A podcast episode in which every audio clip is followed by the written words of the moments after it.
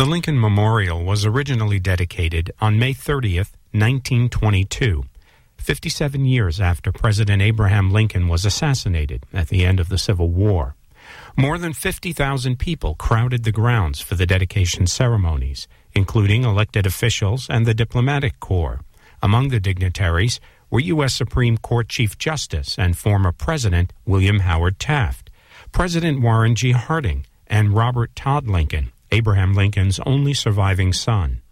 President Harding, in a speech broadcast on nationwide radio, told the audience, This memorial is less for Abraham Lincoln than those of us today, and for those who follow after. Hello, and welcome to the C SPAN in the Classroom podcast. I'm Zach, and I'm joined by my colleague Pam and our special guest for this episode, Jennifer Epstein, Education Specialist for the National Mall and Memorial Parks here in Washington, D.C. As stated in the opening clip, which features archival video of the dedication ceremony, May 30th, 2022 marks the 100th anniversary of the dedication of the Lincoln Memorial.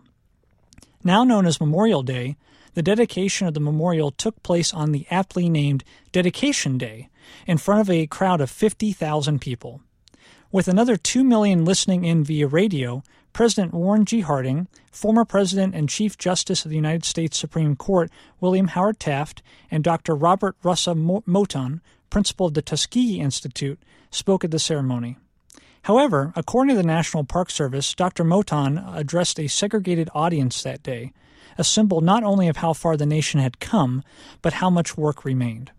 So, here we are, 100 years later. Borrowing from President Warren G. Harding on that day, quote, this memorial is less for Abraham Lincoln than those of us today, and for those who follow after. Join us as we explore the history of the memorial and share C SPAN resources featuring the history, events, and legacy of the Lincoln Memorial. When you need mealtime inspiration, it's worth shopping Kroger, where you'll find over 30,000 mouth-watering choices that excite your inner foodie. And no matter what tasty choice you make, you'll enjoy our everyday low prices, plus extra ways to save, like digital coupons worth over $600 each week. You can also save up to $1 off per gallon at the pump with fuel points. More savings and more inspiring flavors make shopping Kroger worth it every time. Kroger, fresh for everyone. Fuel restrictions apply. Thank you for joining us today for a conversation on the 100th anniversary of the dedication of the Lincoln Memorial. With us in the studio today is Jennifer Epstein, Education Specialist for the National Mall and Memorial Parks. Thanks for being with us here today, Jen. Thank you for having me.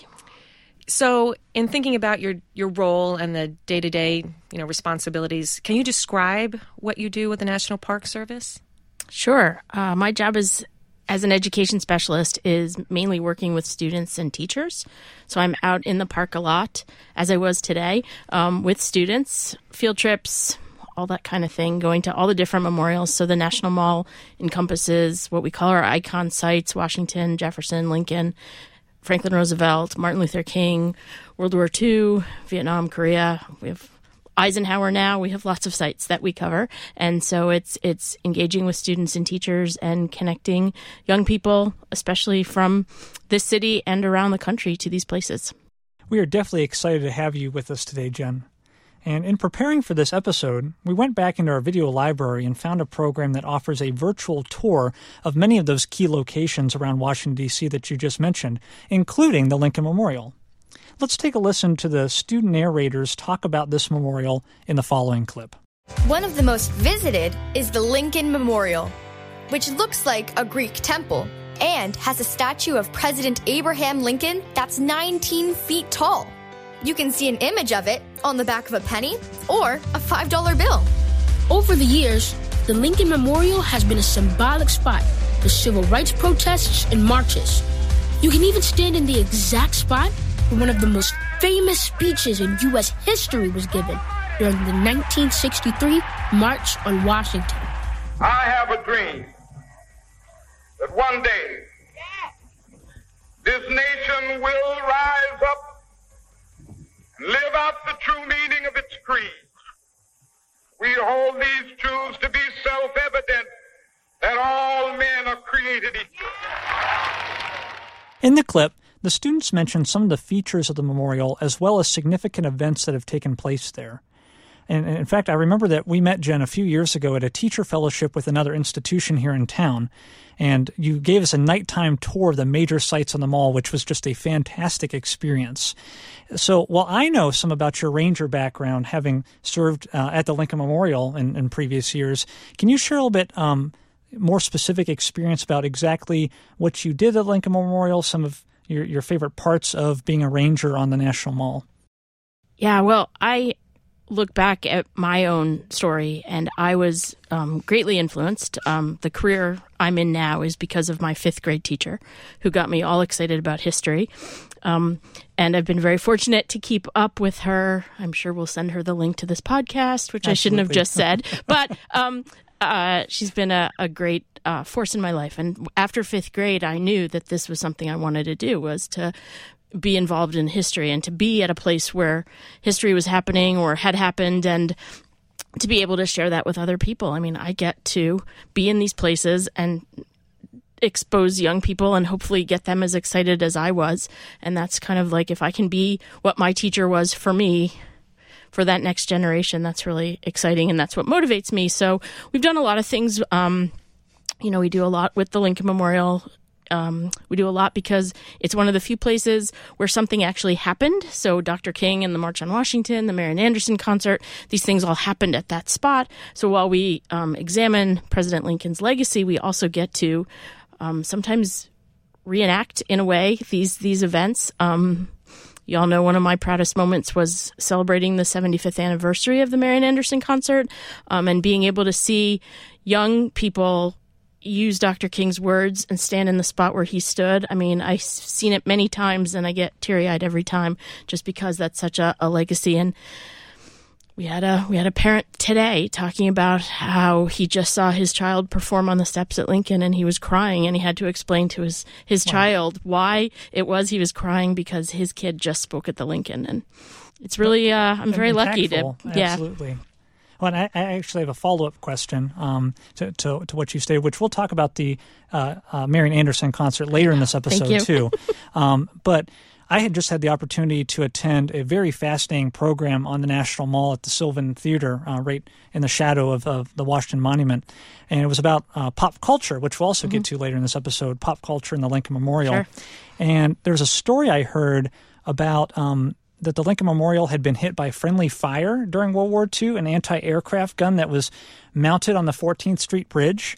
Um, and part of this other lecture, we also talked about the caves underneath the Lincoln Memorial, and uh, I know that you mentioned that I think you had been up on the up in the top of the Lincoln Memorial looking out. I have never been oh, up on have? that top. Okay. One of these days, maybe. No, I have been in the basement, but I'm not. Oh, I sense a field trip coming on. Yeah. Our education team with you.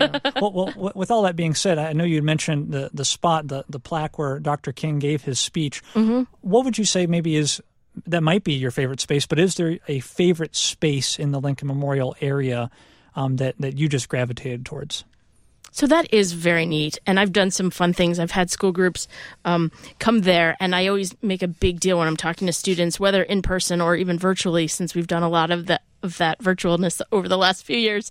Um, but about putting your feet right where Dr. King stood or where Miss Marian stood. Um, and so I have a I've seen a couple groups have one student and or each student put one foot around the inscription of the I have a, I have a dream thing and take their picture. and it's really cute to see just all these feet around the inscription on the spot on the step. If you ask me though, my favorite spot, I think it's actually around back, and I don't know that everyone knows to go there. But if you, um, not not behind the statue, but if you are walking up the steps, you can go around behind the the memorial, and you look out over Virginia and the Potomac, and you see Arlington Cemetery, and a big theme we'll talk about, I'm sure, is this idea of reunion and how the Lincoln Memorial was to to represent reunion. And as you're on the backside, you're looking out at the Memorial Bridge, which was built to connect D.C. and Virginia again. But you're also looking out at Robert E. Lee's house. And I know this is a podcast, but I'm talking with my hands, which is making me laugh. um, but yeah, up on the hill, you see Robert E. Lee's house, yeah. and there's the person that the army was fighting, Lincoln was fighting against. And it's just this kind of crazy spot where this all kind of converges. And I think that since so many people go visit the Lincoln Chamber and the statue, and that's great stuff to see and read the speeches, but that, that back spot is really fun. So, Jen, I just have to say that as a team of former classroom teachers, I know Craig, Zach, and I appreciate the shout out that you just gave back back to your teacher. And I love mm-hmm. that you stay connected because it's just reinforcing for us to know that relationship, that caring relationship, and uh, what a difference it can make in someone's mm-hmm. life. So, getting back to the goal of this month and what we're uh, remembering. I think it's important to provide some context for everyone who is listening. And in recognizing the centennial of the Lincoln Memorial, we thought we would share a portion of a video from C SPAN's American Presidents collection that features the life of Abraham Lincoln in a biographical vignette. He entered adulthood poor and uneducated. Abraham Lincoln was skilled with an axe and knew how to shuck corn, but no one expected much from the farmer's son in tattered jeans and gaping shoes. Lincoln surprised everyone, however, by parlaying brains and a way with words into a political career for the ages. He was melancholy by nature, no stranger to nightmares and bouts of depression. But he was also the first humorist to occupy the White House and routinely infused speeches and conversation with jokes and anecdotes. He taught himself law, surveying too, and liked chess, Shakespeare, and the poetry of Robert Burns and Edgar Allan Poe. But Abraham Lincoln's first love was politics. He followed his heart early, running for state office at age 23. He lost but was elected two years later, going on to serve three terms in the Illinois legislature. People liked his unpretentious manner and appreciated the humor he brought to the stump. Lincoln liked being liked and worked tirelessly to secure a political future. His law partner, William Herndon, once called Lincoln's ambition a little engine that knew no rest. At 37, Lincoln was elected to the House of Representatives. By that time, he'd married a Southern belle from Lexington named Mary Todd. He'd met the future Mrs. Lincoln at a party where he said he wanted to dance with her in, quote, the worst way. Afterward, Mary told a friend he certainly did. Nevertheless, she was impressed. She liked the looks of her tall, dark suitor. The couple wed in 1842 and quickly started a family. They had four sons Robert, Eddie, who died as a toddler, Willie, and Tad. Lincoln, meanwhile, continued to gain political influence, and by the mid 1850s was regarded as a key player in the newly formed Republican Party. In 1858, he lost a Senate race to Stephen Douglas, but not before reminding spectators that a house divided against itself cannot stand. His eloquent articulation of Northern sentiment in a country poised for civil war earned him national recognition, and two years later, the Republicans nominated him to the presidency. He and his running mate Hannibal Hamlin were elected in 1860. So, this clip talks about Abraham Lincoln's life and political career. But, Jen, can you talk about his presidency and his death? So it's funny, I am often out there um, with students, and I will usually begin. It's, you know, as teachers, I'm sure you understand making things interactive. And when you've got this 19 foot tall statue, it's hard to, that you can't touch. It makes it hard sometimes to engage with students. And so I will often ask them to tell me what, what do you know about President Lincoln? And almost every time, no matter how old they are, the first answer you get is, he was shot. and I always want to say, can we start with something about when he was alive before we get to the end of the story. Um, but yeah, I mean, poor Abraham Lincoln, he becomes president at a time that the nation is falling apart and he has to deal with getting it back together and um, watching a nation at war and the stress of that. If you're um, I think you're going to ask me about symbols, but the symbols on the statue have to do, you know, one of them is the fact that one hand is, is in a fist and one hand is open. And the fist is the, the stress of being a wartime president and just what a difficult job that is. Um, sending, you know, child, you know, mothers, children's sons off to war and things like that. And, and just the, the challenge of that. And then as victory is approaching after four long years of war, it looks like, you know, the things are going to change. He's going to get the country together. He's going to, you know, help to end slavery and create these amendments that are going to change the face of the country. And then boom, he's he's killed at Ford's Theater, which is also one of your national park sites that you can go visit. And we encourage, um, you know, the the opportunity to do that. And um, I'm fortunate I work a lot with the folks at Ford's Theater, and so it's great that we can, you know, offer resources to teachers. They have a great place and great website and opportunities for doing that. So, Jen, you, you mentioned um, some of the symbols on the memorial, right? And, and the concept of reunion and unity. Can you speak to some of the other symbols that are present, or maybe even just in the, the construction of the memorial? Like, how were the um, sculptors, how were the builders, how were the designers intentional in trying to illustrate this concept of unity? Oh, it's everywhere. In fact, you almost don't find very much about the idea of emancipation. If you're talking about Lincoln's, you know, biggest qualities that we remember him for in at the memorial, it's reunion and, and emancipation. But emancipation is really hard to find at the memorial. Uh, there's one mural. There are two murals above the the famous speeches that are carved, the Gettysburg Address and the second inaugural. And one of those murals is about unity, and one of them is about emancipation. But when it comes to reunion, boy, that was the theme they really wanted to to incorporate into this memorial. So there's um, the names of the states on the on the frieze above, and there were 36 states in the country when Lincoln was president. So there are 36 columns around the outside of the building. And um, another thing, which you know, I give so much credit working around all these memorials, the ideas that these people come up with when they're designing them. But the um, the idea was to use rock from different parts of the country to represent literally uh, a reunited nation. They used rock that came from the north and from the south, and um, you know that was pretty fun. And just as a as teachers, I'll tell you this, and you can cut it out if you don't like it. But I had last week. I tried to get the six states represented. Um, I tried to get a class from each of the six states to come together on a Zoom and each have them research the different, like the rock that their state contributed.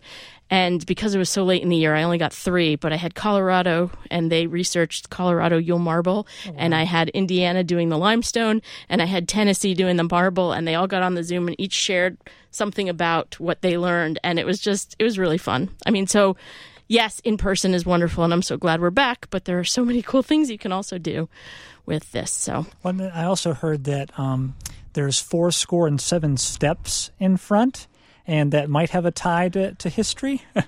you know, that's pretty new one to me. I, I get people all the time asking me to count the steps, and I, you know, I go up and down too many times. And I, no, but I appreciate uh, the experience you were just talking about because what we've learned in the last uh, you know few years with this whole pandemic and the changes in the way and the shifts what we're mm-hmm. all learning, just the opportunities that are available to students that if you can't go in person, I love right. that. That's a great story. It's a great lesson Absolutely. idea, actually. And, and, and just as an aside, um, I I worked with the teacher in Indiana a bunch this year. We did a number of virtual programs, and um, one of her students came to Washington for spring break with his family.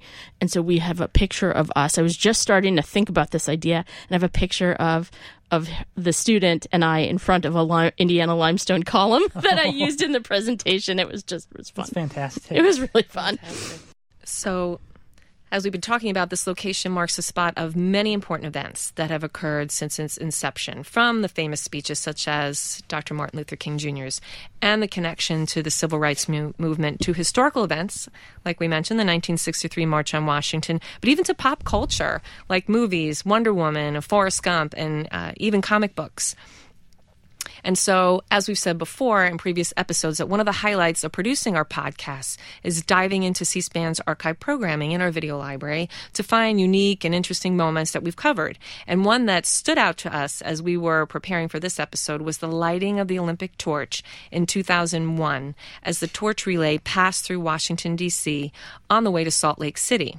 And this was a significant moment for the country as we were dealing with the after effects of September 11th and seeing the torchbearers approach the memorial and ascend the steps and pass the torch to light the flame was a very powerful moment.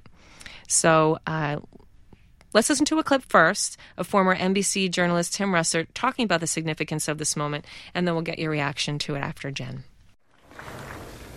The motto of the modern Olympic Games three words Citius, Altius, Fortius. Swifter, higher, stronger. As we have witnessed today, every person has the power to demonstrate these principles in their own lives. One does not need to be a speed skater to go swifter, or a ski jumper to go higher, or a hockey player to be stronger. The torchbearers remind us the Olympic spirit is everywhere, every day. All of us can embrace it. And the torch relay through Washington and on the Salt Lake City as many Americans as possible will see it, embrace it, and share it, and light that fire from within and transmit it forever, burning brighter in our hearts.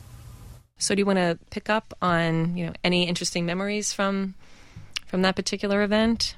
Seeing the clip as I watched it, um, I'm reminded that one of the people in that clip was one of our former park rangers.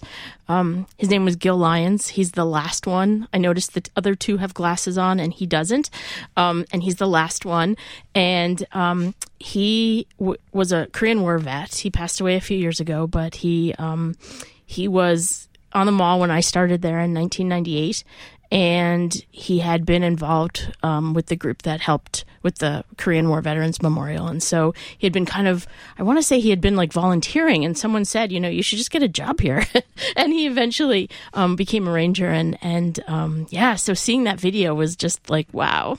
Kind of, uh, kind of miss him, and uh, seeing that brought it all back. And we've we had some great experiences. I took him on on some school programs, and he talked about his experience I'll never forget this. He talked about his experiences in Korea, and we had a student in the class who was originally his family was from Korea.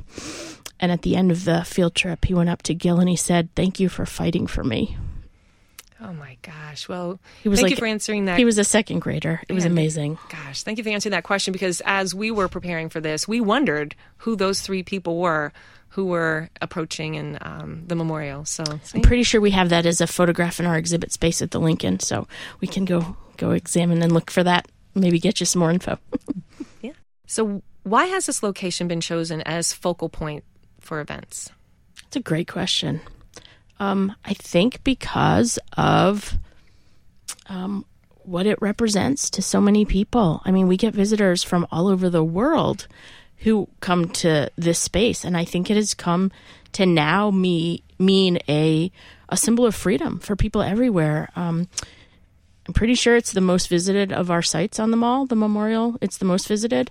And so people are coming for all different reasons, but I think it has to do with this symbol of I want to see this statue, I want to see the this person who, you know, represents all that is good and that should be good and um, did so much for the country and that this is a spot. And and it's amazing. I mean i work with students most of the time and even local students haven't made that trip i had eighth graders out there today and we asked how many of you have been here before and probably half of 25 hadn't raised their hands. Eighth graders raised in the city and so to be able to share that experience and and i'll just add this in though you didn't ask me um, there are a lot of times when you're it's a cold day and i mean if you asked me my favorite memorial it probably wouldn't have been lincoln um, because i have so many memories of the early years where it was cold and or it was hot and i was standing there and my feet hurt and i'm like ugh i'm to keep telling people where the bathroom is and um, you know i had to find ways to kind of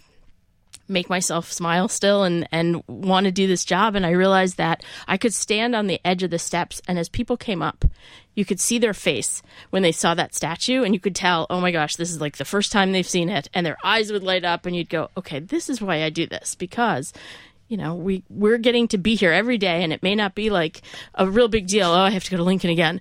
But for these people who are coming from all over to see it for the first time is like wow, that's kind of neat. And so you have to find, you have to trick yourself sometimes. But, um, you know, like, like teachers, when you have to teach the same lesson five times in a row. It's um, that aha moment yeah. that teachers yes. live for. So, yeah, yeah it's that thing too. Mm-hmm. So, right. Well, in, in thinking about that concept of it being a focal point and just the reactions that individuals have as they walk up those four score and seven steps, right? I, for for me, I, I think that because I know where the plaque is that, that, marks where Dr. King gave his speech and where Marian Anderson um, sang for her 1939 concert, but so many people just walk over those, don't realize it's there. Just the amount of history that there have been hundreds, thousands of events that have occurred since its dedication 100 years ago. Um, but specifically, you did mention Marian Anderson's April 1939 concert. So let's listen to a portion of an archival clip that we have from this event in which Secretary of the Interior Harold Ickes introduced Ms. Anderson, and we'll get your reaction right after we're done with this clip. All of us are free.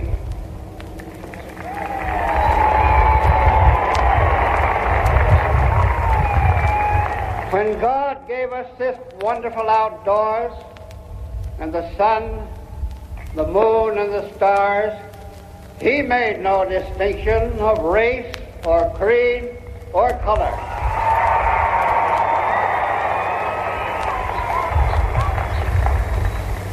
And 130 years ago, he sent to us one of his truly great in order that he might restore freedom to those from whom we had disregardfully taken it. In carrying out this great task, Abraham Lincoln laid down his life.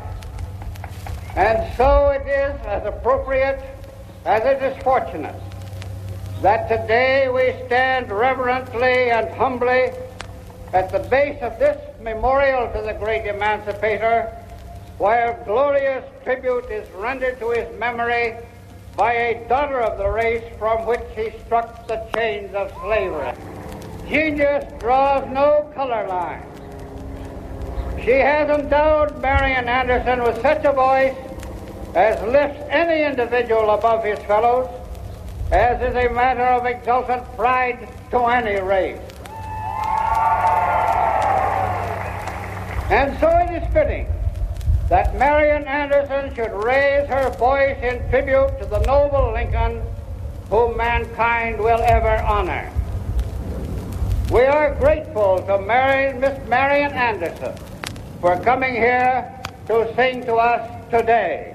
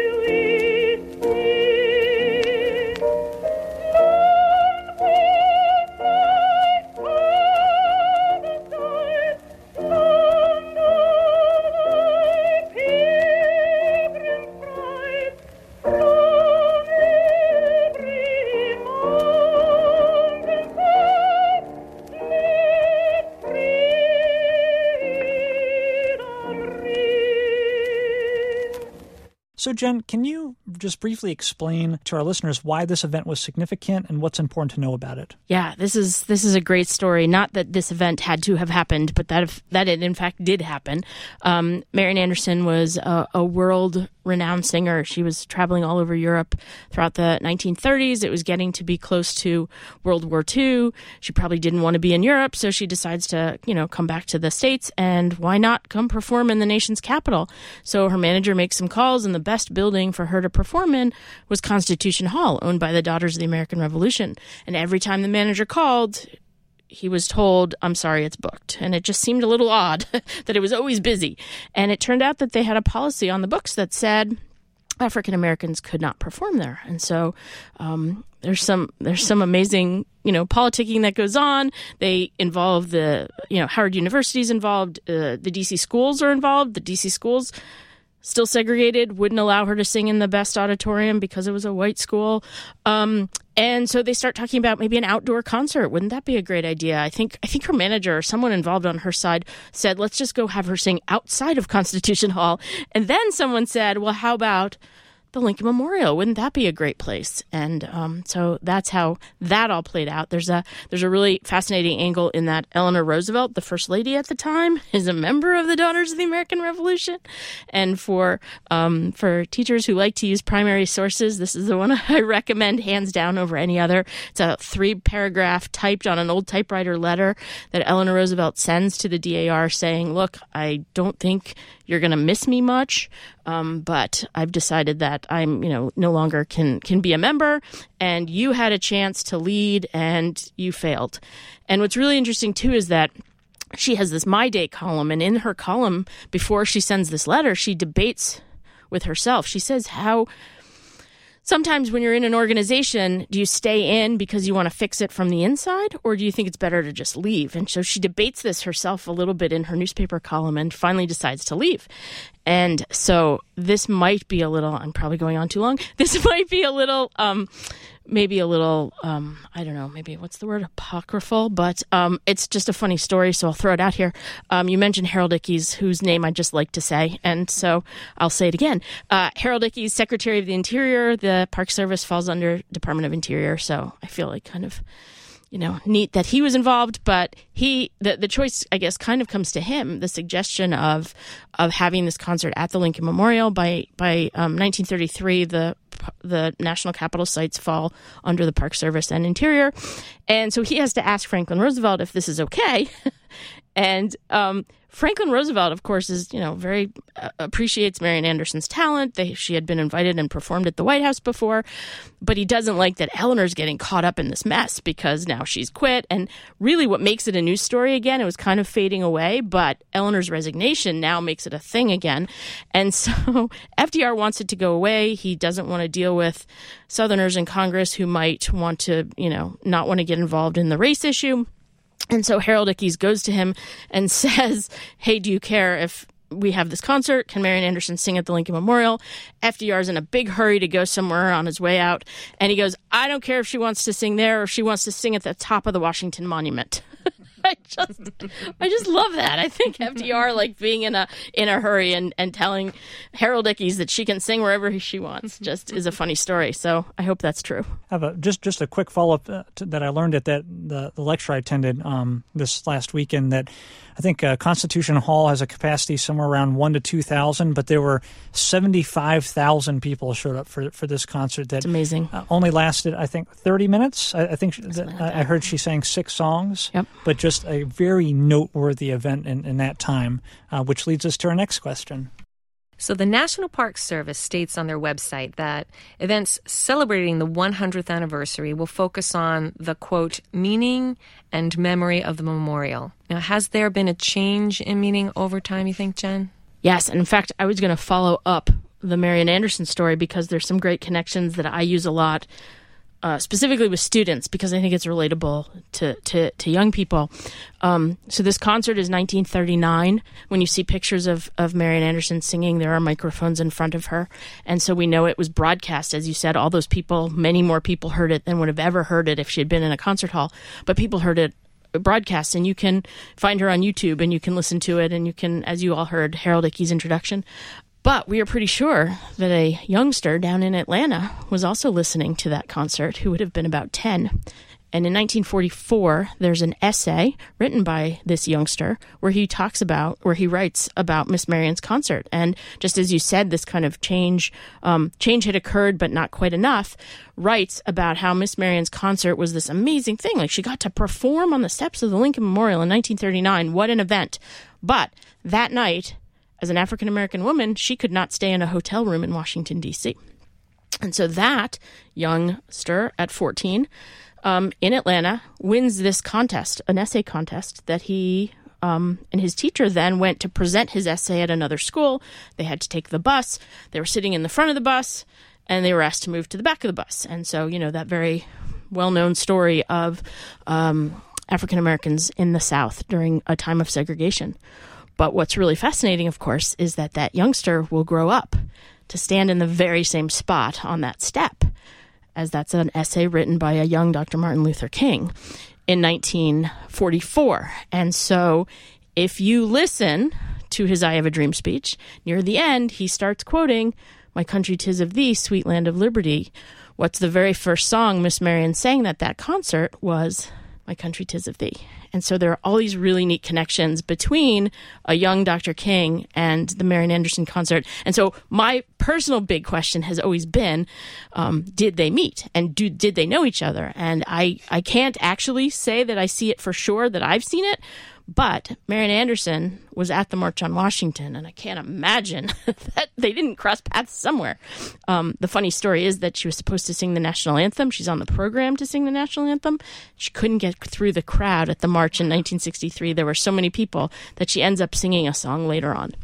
So there's so many great connections that I hope you know teachers can find through some of these stories and and call out your national parks sites to help you find them and um, we really like to promote the power of place and the idea that these two great people had this connection and it all happened on these steps so yes when it comes to the whole idea of meaning, uh, I think the, the it's we started with reunion. That was definitely the theme of the builders and what the what the um, you know, the people building it, the, the people at the dedication clearly were talking about reunion, didn't want to talk about emancipation at all. But by having these events, by having Marian Anderson's concert, by having the March on Washington for Jobs and Freedom, now we're talking freedom. We're seeing this as the symbol of the great emancipator, if we call him that. Um, and that is, you know, that's the change, the evolution of reunion to freedom. I, I mean, I can't imagine people are coming from around the world to go to the Lincoln Memorial because it's symbols you know it's a symbol of unity. Uh, maybe maybe i'm wrong but it seems to me that most people are coming because it represents freedom and that was not what it was intended for. So while the meaning of the memorial has changed over time or ebbed and flowed or is subject to, to different interpretation the memorial itself hasn't changed right? So the the marble is the same. It, it, gets cleaned every so often, right? We hope. the, the, the the building itself is the same. It's the same uh, statue, even though it wasn't the, the plan statue. From, from what I found, out, it was supposed to be a, a bronze statue that I it was much shorter. Um, but anyway, so the the building itself is the same, right? Including the quote that is above um, President Lincoln's head, which which reads, "In this temple, as in the hearts of the people." For whom he saved, the Union, the memory of Abraham Lincoln is enshrined forever. So, with that quote read, Pam, did, you had a question? Yeah, I was wondering um, does the meaning of the inscription above his head still apply today, you think? I think it's a great question. It's a question that we really wanted to, to, to pose to, to students to think about. It's interesting in reading about the gentleman who wrote it. I don't know how to exactly pronounce his name, but his name was Royal. I think it's Cortissoz. Um, he was an art critic, and he flat out said that he didn't want to stir the pot with this quote. I mean, I'm paraphrasing a little bit, but his quote was something like, um, you know, if we mention unity, we keep everybody happy. If we mention slavery, then we sort of aggravate the South. And so it was just like, let's keep this this quote kind of general and, and focus on unity um, more so than other things that we could address. I've heard, I, I, have been doing a lot of talks about Lincoln, as we all have lately, and um, someone I talked to recently said, you know, you could see it as you know unity and unity encompassing this idea of freedom that it's all it's all implied. And maybe some people see it that way. Um, yeah i don't know. I mean it does sort of it, you know, I think it would be great to ask young people today, what do you think? Do you think, I mean, it's 100 years ago. Do we think this still holds? And if not, you know, how would you rewrite it? I feel like that would be a great, um, a great exercise for, for students to, to try. It's a great classroom prompt. Yeah. yeah. Absolutely. And related to that um, idea of presenting that as a prompt, and um, you also mentioned earlier in the episode the letter from Eleanor Roosevelt you mentioned your, your work with oratory just this morning. Mm-hmm. Um, mentioned um, the, the, quote itself, but uh, and then you also mentioned watching Marian Anderson's concert, maybe on on C-SPAN in our archives. Um, but do you have any other just generic, maybe general suggestions, ideas, resources for taking the significance, the meaning of the Lincoln Memorial, and bringing it to middle and high school classrooms? So we have really been trying to um, add to our website because we know that there's, you know, that that's a great resource for could be a great resource for for teachers around the country. Um, and we have started by by focusing on some primary source documents that we um, have been, my colleague more than me, um, has done a lot of research on the dedication and the different aspects of it. I mean, the fact that we're talking about unity and we're a segregated audience at the dedication is just like how do we kick this off?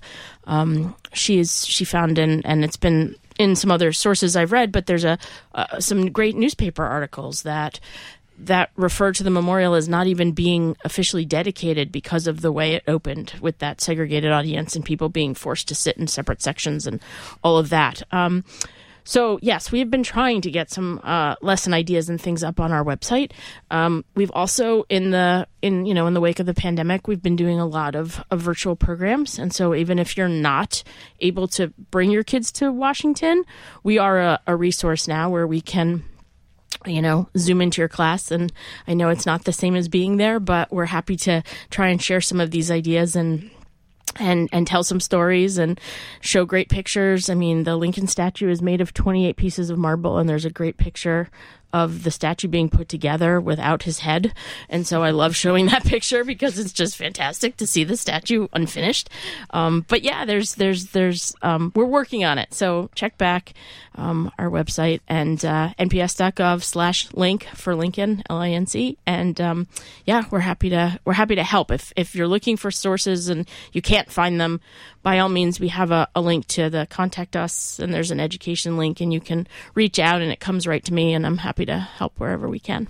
Hey, so one of the things that I really value about you know working here at C-SPAN and but our location, right, being um, on the hill and being so close to the mall is I love walking around the mall and around the monuments and walking down. I've been doing that frequently, uh, walking down to the Lincoln Memorial and loving the um, all the work that is going into all the celebrations that are happening this month and seeing how that evolves, us absorbing the symbols and the meanings and reflection.